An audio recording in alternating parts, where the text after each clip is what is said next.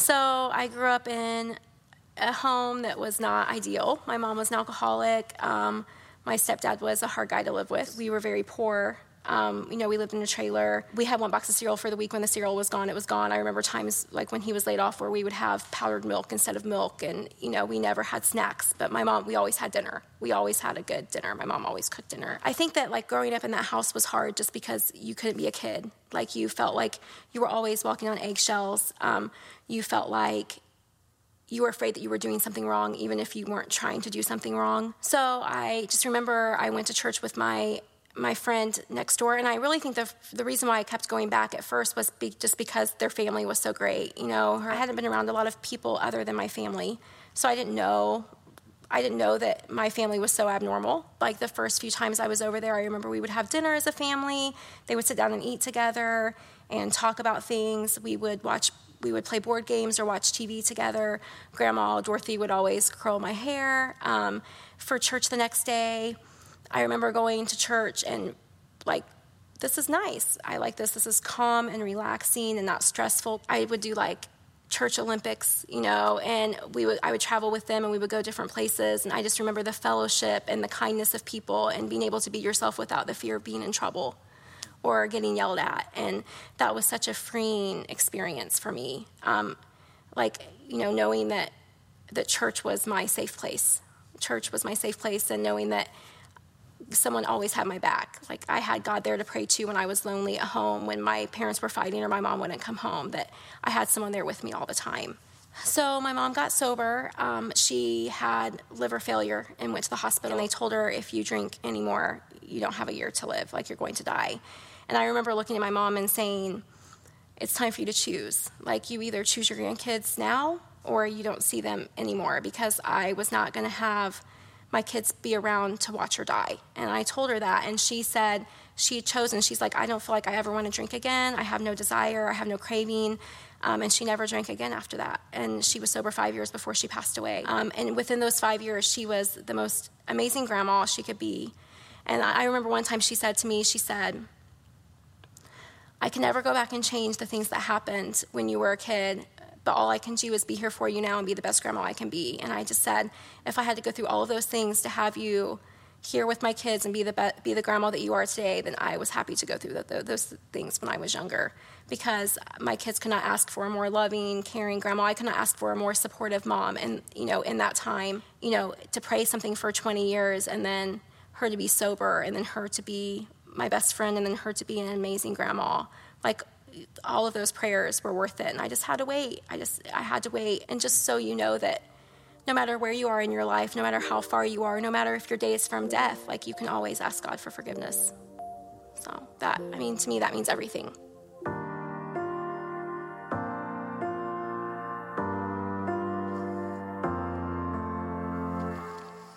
Amen. It's a good story, isn't it? Of redemption and the power of the church, the local church, the value that adds to people's lives. So great. Appreciate Mandy. We love her very much. Welcome to Union Chapel this morning. My name is Greg Ferris. I'm one of the guys here. Weren't the baptisms beautiful? Wasn't that just great? We've been doing that all morning. So encouraged. Now, the young couple who were baptized, they, they just actually just got married last night. So they got married last night, baptized today, start the honeymoon. I guess that's the way to start it, right? So the right steps. We're happy for them, proud of them.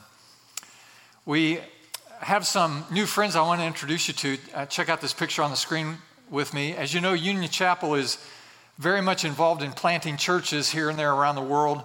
We know that planting new churches is a very strategic way to introduce people to Jesus Christ for the first time. And Robin Wood is on our staff here who coordinates those initiatives. And this is a picture of Robin with some new friends of ours. And this is Nikolai and Svetlana. Uh, as you view the picture on the right of Robin there, and their daughter on the other side of Robin. And they hail from Belarus. And the name of their town is Pinsk, P I N S K, Pinsk, Belarus. And they are church planters themselves. They planted this church in Belarus. They're planting other churches. They're actually opening a new church in Belarus in another city today, as well as dedicating this building you see there at the bottom. They, they are um, one, of, one of these uh, bands of Christians who don't think that going in debt is a good idea. And so they have paid cash for this building. They've built it from the ground up. And they've already invested a million dollars in this building. Let me tell you how they have raised the money from Belarus, Eastern Europe, to be able to build this thing up to a million dollars. It's not completed on the inside, but it's, it's, it's, you can occupy it. They have systematically taken 13 men from their congregation. They have friends in Sarasota, Florida, and these 13 men on a rotation come to the United States and they drive overland trucks. They drive 18 wheelers around the country, and over the last handful of years, they've been able to take 90% of all the money that they've earned driving these trucks and invested in this church. And that's how they've been able to be debt free up to this point, up to a million dollars. Nikolai, the pastor there, is on fire. When I tell you he's on fire, you underestimate me. You don't believe what I'm saying. This guy is lit up for Jesus. And, and he's wired. I, his church is growing because people just show up to watch him burn because he's he is he is white hot for Jesus. Amazing. He's a very impressive guy. And we have become friends with him. We are engaging conversation and further partnership with him. As you know, we have associations now all over the place with church planters Another of our church planters, just coincidentally, is launching his church today, this weekend, in Pittsburgh, Pennsylvania. Troy Miller is someone we've introduced to you in the past. And because of COVID, Troy isn't able to open up to launch his church the first Sunday of the, ch- the church at the point in Pittsburgh, Pennsylvania, because of COVID. And so we're launching this church today online. So, online only, a new church start. And we're praying that 200 people will tune in on this first day of the church at the point in Pittsburgh. And so you be praying, thinking about them too. Back to Belarus. I knew that Robin was going to be in Belarus this weekend with Pastor Nikolai and, and, a conference where he was invited to speak, and, and they were going to dedicate this new building. And they decided that they wouldn't be able to dedicate the building because winter has arrived in Belarus and it's too cold, and they don't, they don't have the heating system uh, set up yet in that new building, and so they just couldn't do it, and it was very disappointing for them. I didn't know anything about this, but I knew that Robin was leaving on this past Tuesday, and I woke up Tuesday morning, and the first thought I had that morning was, I should give Nikolai some money. Now, I hadn't had that thought before. Yeah, I just got to know Nikolai in the last couple of weeks. I don't know that much about him. I blah blah blah. And then a number came into my head. Now I don't know how God talks to you, but typically I get garbled notes from God. Do you have the same problem? You know, some people seem to be able to hear God clearly, so forth. I have to struggle a bit. But Tuesday morning, that number was pretty clear. Beth finally roused, and I told her about, about what I, I was experiencing. I said, Well, how much do you think we should give him if we're going to give him some money? I don't know, $5,000, she said. And I said, Well, the number in my head is $10,000. She said, Oh, well, good. She's usually agreeable to those kinds of things. And so I picked up the phone and I called Robin because I knew Robin Wood was going to be uh, flying out of the States toward Belarus at about 8 o'clock on Tuesday night. And so I called him and I told him what I was thinking, and he literally began to weep. He began to cry. And he composed himself and he said, You're not going to believe this story, but he said, I've been in contact, obviously, with Nikolai, and we're heading there to be with him this weekend. And Nikolai told me that they weren't going to be able to dedicate their building because it was too cold. And in order to heat the building, it was going to cost $10,000 to get that part of the building heated. And he said, I'm going to call him and tell him that I'm bringing $10,000 with me so that we can get some heat in that building and that we can dedicate that this weekend. And so, this beautiful church in Belarus, Pinsk, Belarus, is opening and being dedicated today. and it's part of the partnership that we have. I just wanted you to hear that story. It's pretty exciting stuff and very, very fun. So, your generosity makes all that possible, and so thanks so much. And we are, we are excited about what God is doing. Um, we'll be taking a trip to Kyrgyzstan in September, or in November rather. This is September. This is September, right? I, am not even sure what year it is right now. I, I, frankly, I'm a little confused.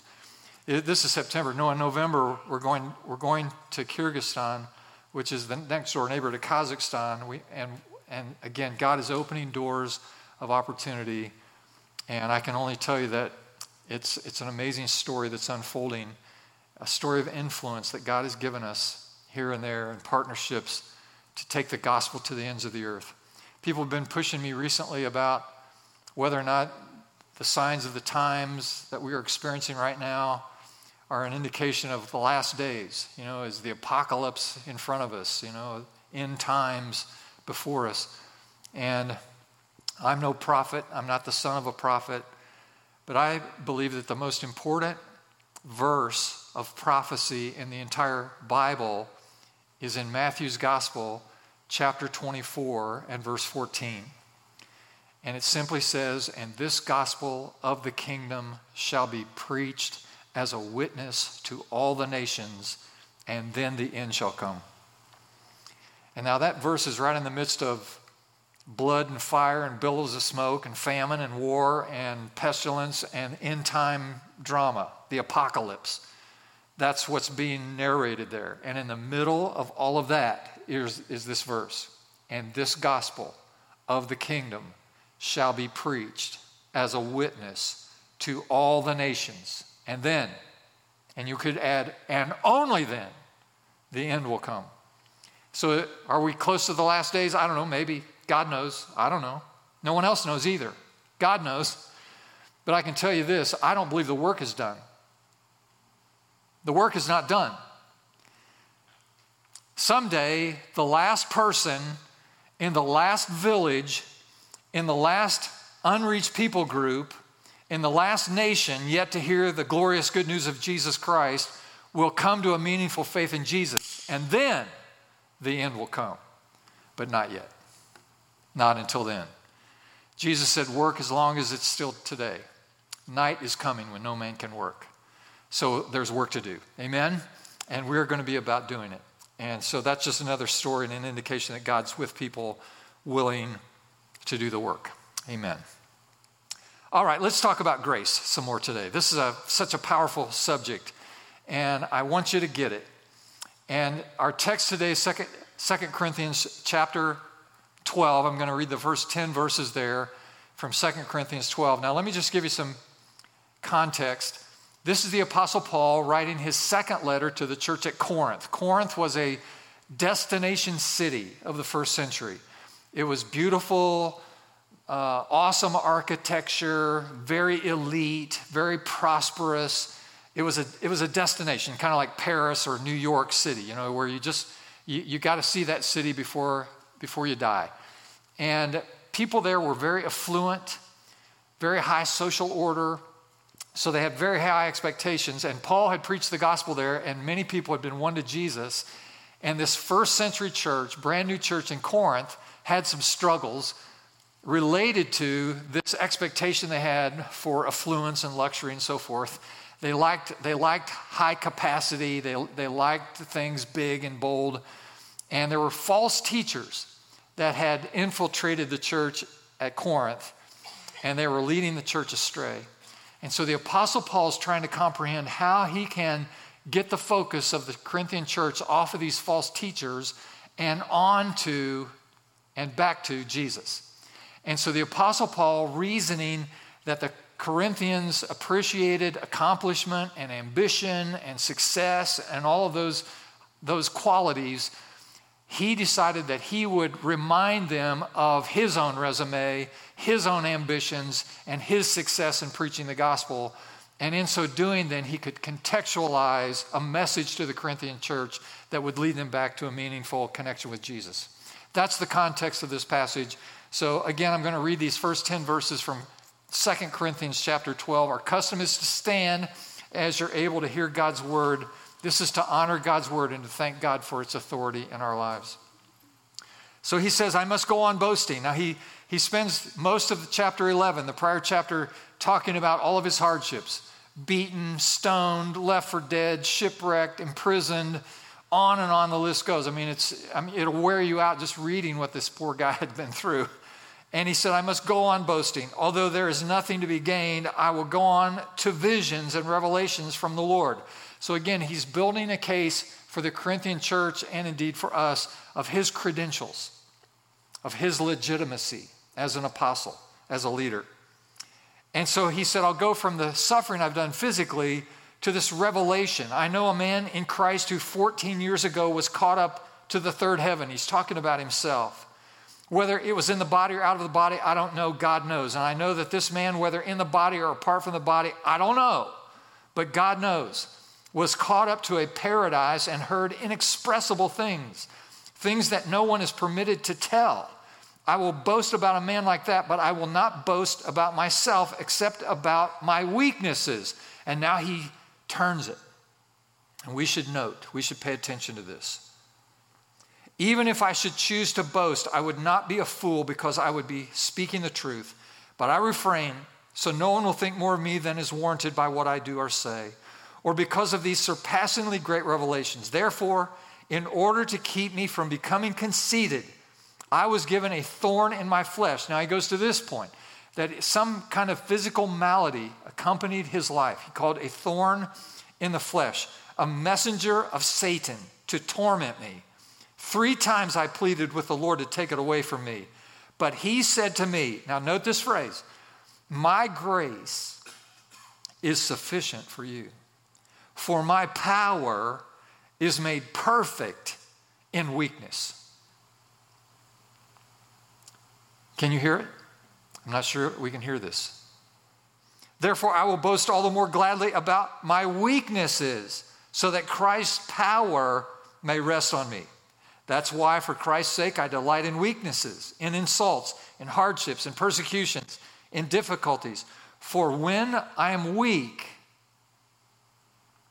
then I am strong. Now let's try to figure this out, might we? You may be seated. Thanks so much. Paul builds his case, and he does it quite effectively, I might add. And who was more qualified to, to speak for the kingdom of God in his day than the Apostle Paul, indeed, in any time of history, than the Apostle Paul. And so he builds his case, he builds his resume, he reminds people of his qualifications, his credentials. And then he flips, he flips this natural tendency that the Corinthians have to gravitate toward big and bold and impressive and accomplished, because this is this is their culture. They like that. They gravitate to that kind of strength. And he builds a case for his own success, and then he flips it by saying, But the thing that's greatest, the thing I glory in, is my weakness. Now, let me put this statement on the screen because this is the point. When we're weak, that weakness gives space for God's grace to show up. It gives a spot for, space for the grace of God. Now, let me remind you the grace of God is simply the presence of God. It's the peace of God. It's the power of God. It's the provision of God. It's, it's God's grace. It's, the, it's a gift. It's unmerited favor. It's, it's the wonder, wonderful gift of God's presence, of His salvation, of His healing, of His provision in our lives. It's His grace. It's a gift. It's God's gift. It's freely given. It's for by grace have you been saved through faith. That not of yourselves, not, not the result of works, not what you do, not how you perform, not because of your religious ritual keeping, rule keeping. It's not about that. It's about a relationship with God made possible through His Son, Jesus Christ, motivated, provided by His grace. And that's why, that's why Hebrews 12 15 is our theme verse for this whole series when the writer says, See to it that no one misses the grace of God. Don't miss it, don't miss it, don't miss it. You can miss a lot of things in the context of a relationship with God, but don't miss grace. Can't miss it. So important. It's vital. It's cornerstone. It's foundational. And so don't miss the grace of God. Now, again, 2 Corinthians 12 from our text, I want you to see it because it's so critical. But he said to me in the midst of my physical pain, this thorn in the flesh, he said to me, My grace is sufficient for you. In other words, my grace is enough. My grace will satisfy the need. No matter the size of the need in your life, my grace will fill it. No, no, matter, no matter the season, the circumstance, the situation in your life, no matter how deep, how profound, how difficult the trial, the challenge, the pain, my grace will fill that up, will meet that need. My grace is sufficient, for my power is made perfect in weakness. How many of you know this is not elementary level? This is another level. So you have to you have to try to hear it. Therefore, I will boast all the more gladly about my weaknesses so that Christ's power may rest on me. That is why, for Christ's sake, I delight in weaknesses, in insults, in hardships, in persecutions, in difficulties. For when I am weak, that is when I am strong. Now, listen to me. This teaching, this teaching is not possible, can't be heard if Paul had not approached it from a position of strength. The Corinthians admired strength and capacity and success, and Paul comes to them from that perspective. So he's, he's being re- culturally relevant with them by reminding them of his ambition, his success in life. And so they acknowledge that he comes to them with this idea from a position of strength. I mean, if he had come to him from a position of weakness, I mean, they could have just blown him off very quickly. And indeed, weakness is not the position that you want to come to any place from.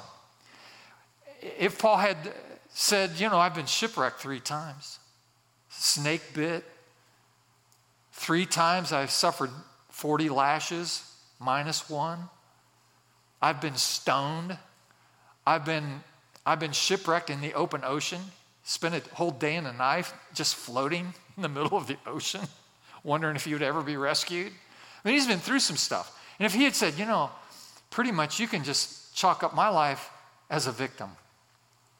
I'm a victim. Nobody likes me. Everybody hates me. I mean, when Paul would go into a town, he didn't ask, you know, what are some of the nicer hotels here in town where I can stay? He would have to ask, what are the jails like here in town? Because inevitably he ends up in jail. Preaches the gospel, they throw him in the clink. This is his life. This is his way. And he could have come to this from a position of weakness. You know, I just get beat up, I get mistreated, I, life is unfair. You talk about injustice. I have suffered it. I didn't deserve any of this. And so here I am. And I'm a victim of life. And I'm not sure I'll ever be any better for it. Oh, by the way, glory in your weakness, because that's where the grace of God is. You know, the power of God is perfected in our weakness. If everybody's weak like me, then you can find the power of God. You hear how lame that is? How pathetic that is? Instead, he says, Look, look, I know what strength is. I know what ambition is. I know what achievement is. And in one point, he goes through the list of his credentials his academic credentials, his professional credentials, his life experience credentials, his, his sacrifice for the cause of Christ credentials. He goes through the whole thing. And as I said, no one has a better resume in history than this guy. And so he comes to this point from a position of strength, of success, of capacity. Can you hear that? Can you feel that? This guy is impressive in every way. And yet he concludes that I would rather glory in my weaknesses because I have discovered that in my weakness, that's where the grace of God flows. That's where the presence of God comes. That's where the power of God is revealed. Now, this is a powerful, powerful concept. This is very important. Of course, we live in a culture right now where there are all kinds of pressure points. I mean, it's just one thing after another, it just keeps piling up, and you just wonder you know, are we going to survive this? And, and right now we have this cancellation culture, you know, eh, where people actually just think the best thing to do if I don't like something is to destroy it. If I don't agree with it, then try to shut it up. You know, burn it down, tear it down, pull it down. If, if it doesn't agree with me, then I just try to get rid of it. Cancellation culture. It's insane. We have, we have victimization as a virtue in American culture right now. If you're not a victim and see yourself as a victim, live with a worldview of victimization, then you are not a whole, healthy, valuable person. People that we admire the most in our culture right now and, and put on a platform are people who declare themselves victims. Let me make this statement, and I made this statement many times before any of this stuff happened with COVID and the social unrest and political unrest and all the rest. This is a conviction that I have, and if you have ears to hear it, you might think about it more fully. It's simply this if your primary sense of personhood, your worldview is from the perspective of a victim, you will never, you will never be the person God has called you to be. You will never reach the potential of God's best plan and purpose for your life if you see yourself primarily as a victim in life. Now, I didn't say you're not a victim. I didn't say that you haven't been victimized.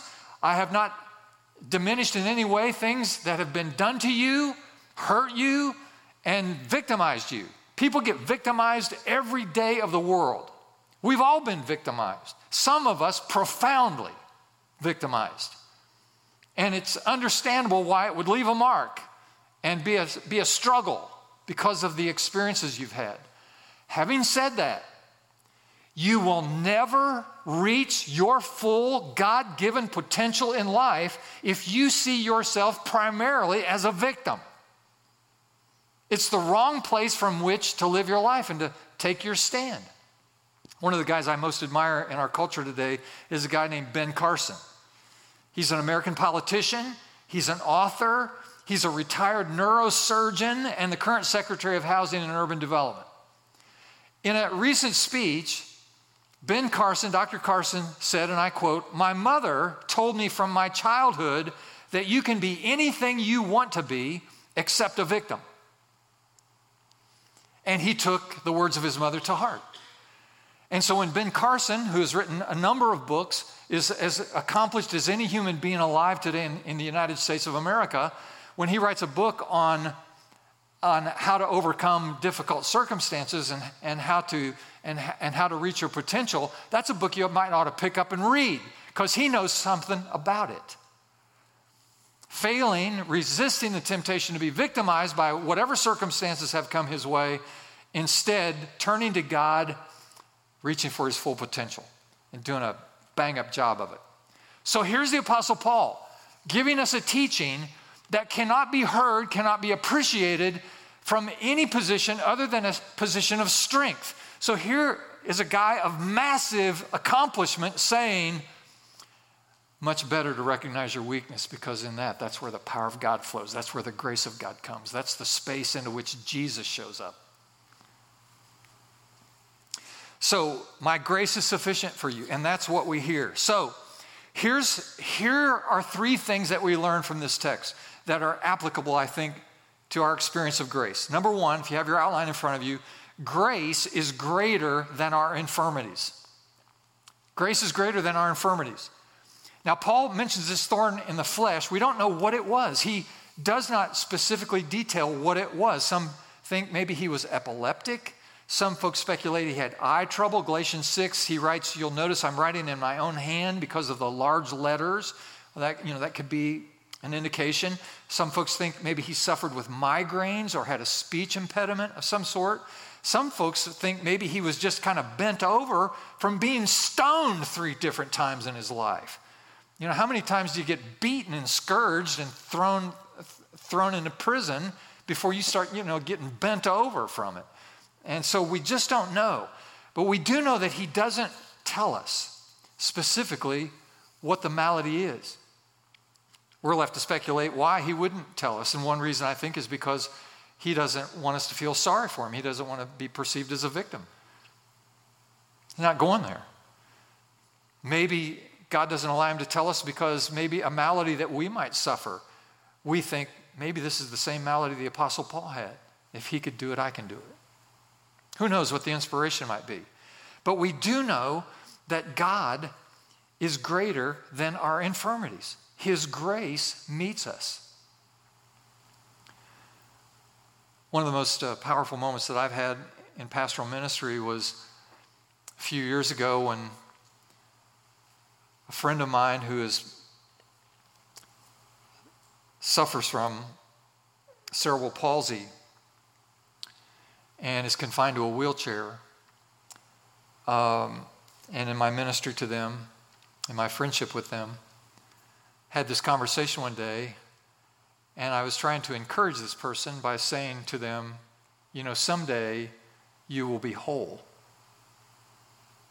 I was trying to imagine heaven for this person and their ability to be completely free physically, to move about any way they wish, like most of us are able to do.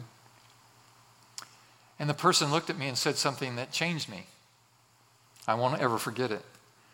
They said, Oh, I don't mind that if in heaven I have to be in this chair. What? What? Because in my mind, I'm trying to imagine myself in that chair with that circumstance, living in that body that's dysfunctioning, disabled. And my imagination, I'm thinking, you know, my, my number one goal in life is to get out of this body because it just fails at so many levels. And so, eternity, in my imagination, would be an experience out of that chair, that wheelchair. That's, that's my weakness, thinking that way. But you understand what's happened in this person's life. You understand. This person hasn't been healed of her affliction, she's been healed in her affliction. She hasn't received healing grace that allows her to get out of the chair, although God could make her stand out of the chair just like that.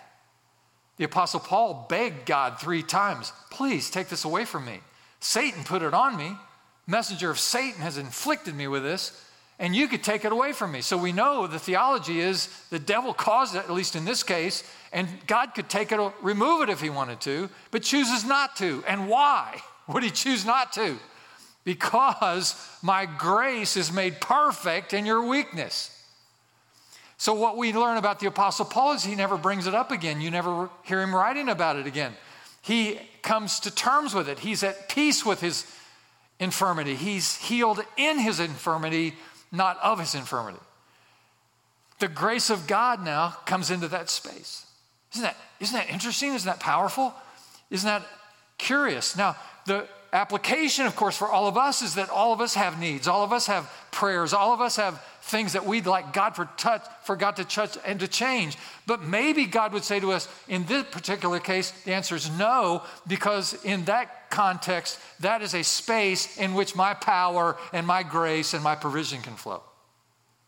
And you can actually experience God's grace in the most difficult circumstances. Grace is greater than my infirmities. Here's a second thing, maybe you have this on your outline. Grace is greater than my inabilities my inabilities. Usually, when we hear the word weakness, uh, we don't always interpret it because we're not always willing to deal with our weaknesses, to admit our weaknesses. We kind of live in denial of our weaknesses. I, I have a problem. My, one of my problems is I hate to, uh, not only hate to admit my weaknesses, I have blind spots of my weaknesses. I'm not even sure what they are sometimes. And people hear me say that, they smile because if they know me, they say, well, Look, Pastor Greg, if you want to sit down with me, I can give you the short or long list of weaknesses that I see in your life. I mean, they're pretty obvious to me. Why can't you see them? This happens in uh, job interviews, for example. People are asked traditionally uh, these questions What are your strengths? And people talk about their strengths. And then conversely, the question is asked What are some of your weaknesses? And people are reluctant to share their weaknesses in a job interview because they're afraid they share their weaknesses, they won't get hired. And so people say, well, you know, I'm, a, I'm one of my weaknesses is I'm very task oriented. And And, and it's my weakness. And I, and I sometimes see things that need to get done and I just do them. And sometimes not even my responsibility, but you know, I just want to get things done. I have to work on that. Or, or you know, I'm a little bit of a workaholic. You know, once I start something, I've got to finish it. And there's, there's just no going back for me that way. And I, sometimes I get out of balance. I don't always take care of myself all that well, but I tend to be a workaholic. Yeah, I can see that's a terrible weakness. so folks are reluctant. Um, we disguise our weaknesses and we actually like to announce our strengths. Years ago, Beth and I were at a conference.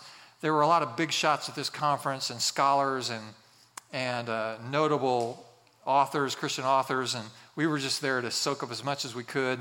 And we were early in ministry. We started to get some traction at the in the life of the church, and so people around Indiana, among Methodists, were kind of hearing about us. And we got on an elevator at the hotel at this conference, and there was a man in the elevator whom I recognized, and it was Dr. Bob Tuttle. Bob Tuttle uh, is retired now, a notable theologian, New Testament scholar, very big personality, bigger than life, you know. He's just very popular guy with students, and he, he taught at Oral Roberts University for years and then at Asbury Theological Seminary. And so we got on the elevator, and this was Dr. Tuttle, and I, I introduced myself to him and Beth. And Dr. Tuttle was very gracious. You know, he said, I think I've heard about your church. Tell me about how things are going. And that was very flattering. And so I shared a few details about the life of our church and so forth. And then he, he postured himself and he uh, was given it this. And, you know, this was his, I'm thinking seriously about something right now, and I'm, and I'm going to say it. And so, Dr. Tuttle, this is Dr. Tuttle. And he's, he's there like this, and then he looked at me and he said, You know, after hearing your story, uh, I think I can say this uh, pretty honestly. You're really not smart enough to be doing this kind of work, are you?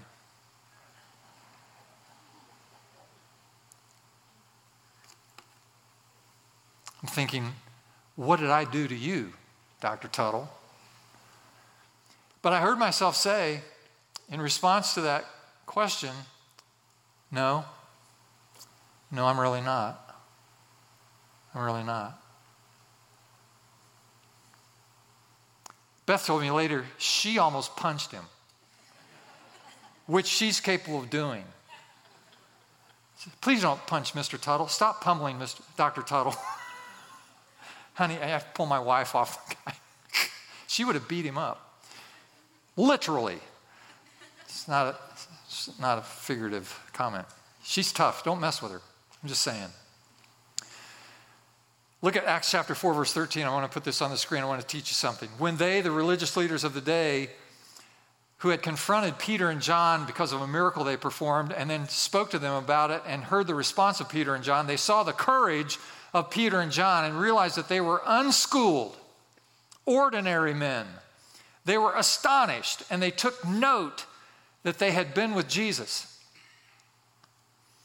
It was their ordinariness that made them so impactful. Because in their ordinariness, the power of God stood out. Now, here, here are two men. Have you ever heard these guys' names? Peter and John? Ever heard of these guys? Peter and John? You can reference the New Testament and find some of their writings there. Peter and John, these are guys who did not have the right credentials, did not have the right resume, did not have the right abilities, did not have the right talents, didn't have the right intellect, didn't have what it takes, couldn't possibly fulfill this mission with all of their with all of their insufficiencies, these are two guys that by the grace of God changed the world.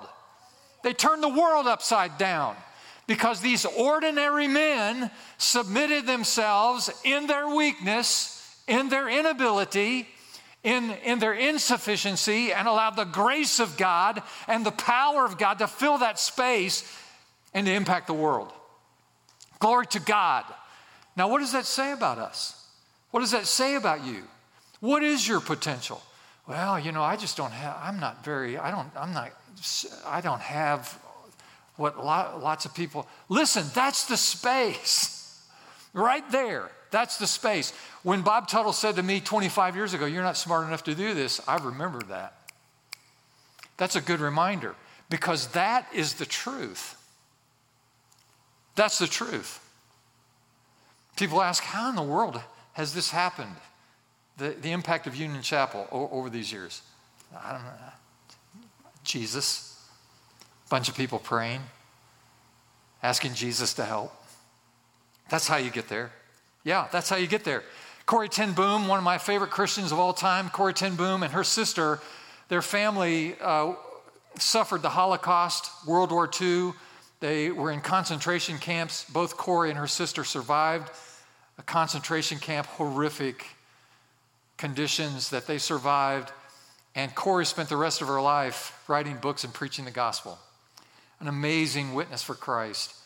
And in one of Corrie ten Boom's books called Tramp for the Lord, she tells this story. This is post World War II Russia during the Cold War, the Cold War between Russia and the Western cultures.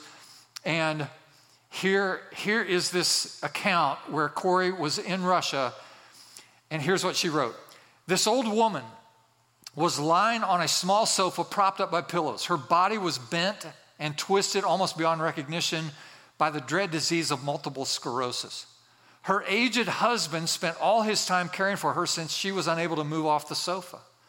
In fact, there was only one part of her body that she could control it was the index finger of her, of her right hand.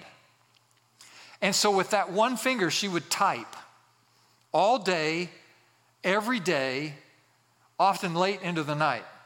Now, for all you people uh, 45 years and younger, typing in the years of the Cold War was on a machine called a typewriter. There were no computers, there were no keypads. So the, the pad was on a mechanical machine called a typewriter, and you had to apply force on the key in order for the mechanism to work and throw an arm and make an imprint on paper uh, that comes from trees. Anyway, but this woman wasn't just typing, she was translating. Watch this. And with that one finger, she would translate the Bible and Christian books into Russian. Her husband hovered close by and explained to me, Corrie said, that sometimes it takes a long time for her finger to hit the key.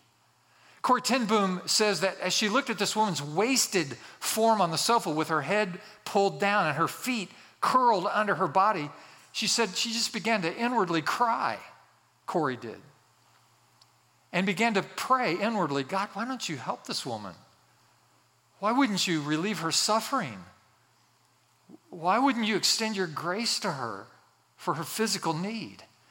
And the woman's husband saw the consternation apparently on Corrie's face and was reading what was happening there. And so he answered her question, even though she didn't ask it out loud. And he said, God has purpose in her sickness. Every other Christian in the city is being watched by the secret police. But because she has been so sick for so long, no one ever looks, looks in on her.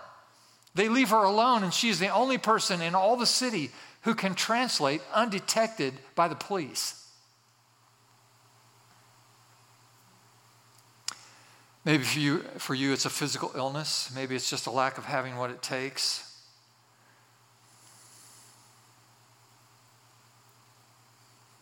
Maybe it's an infirmity. Maybe it's an inability. Maybe it's this last point, number three God's grace is greater than my insecurities. I've already confessed to you that expressing insecurity is not easy for me. My pride and insecurity keeps me from being vulnerable. I don't like feeling needy around anyone. It's my problem. Rarely do I hear myself saying words like, I need help. This is too much for me. I'm in over my head. I'm not sure I have what it takes. I don't know what to do.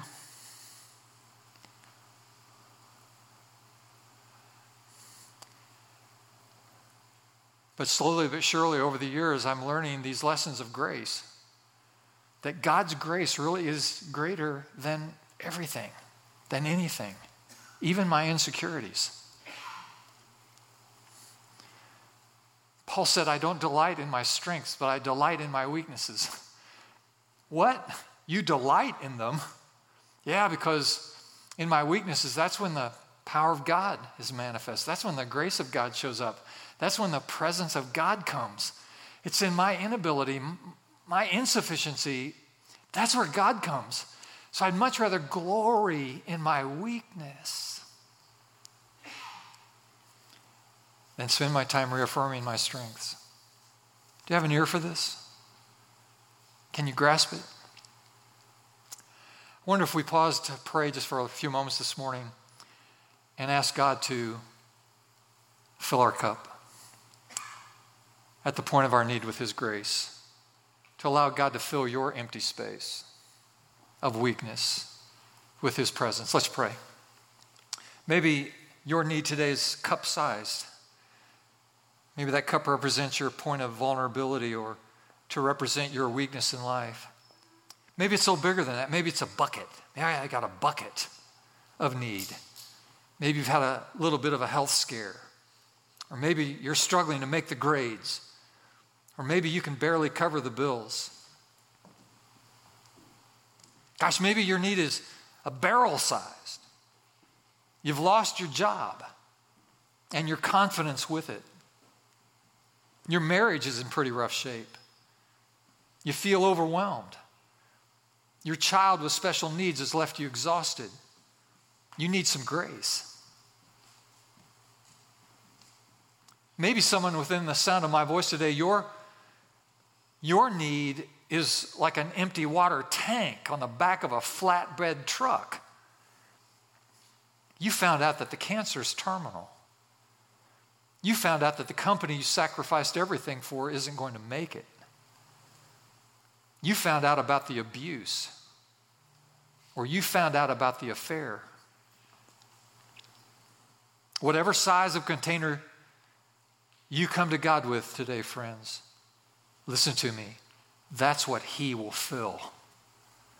His grace is sufficient. So, God, we thank you for this paradox. It doesn't make a lot of sense to us that when we're weak, we're actually strong.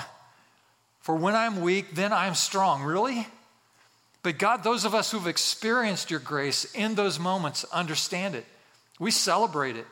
It doesn't mean that we don't want the, the problem, the pain to go away. Doesn't mean that we wish we wouldn't have had to go through what we went through. But it does mean, Lord, that you'll redeem it and that your grace met us when we were the emptiest and the most vulnerable. It does mean, God, that in those moments, your power has the most potential to be clearly demonstrated. And so, God, would you let us not be afraid to step into that, to move towards our weakness, to step into vulnerability, to admit our need, even to glory in our weakness, so that we can experience the greatness of your grace. Because your grace is greater than any need we have. We believe it today. Help us to experience it. We pray this in Jesus' wonderful name. Everyone said, Amen. Amen. Would you stand with us, please?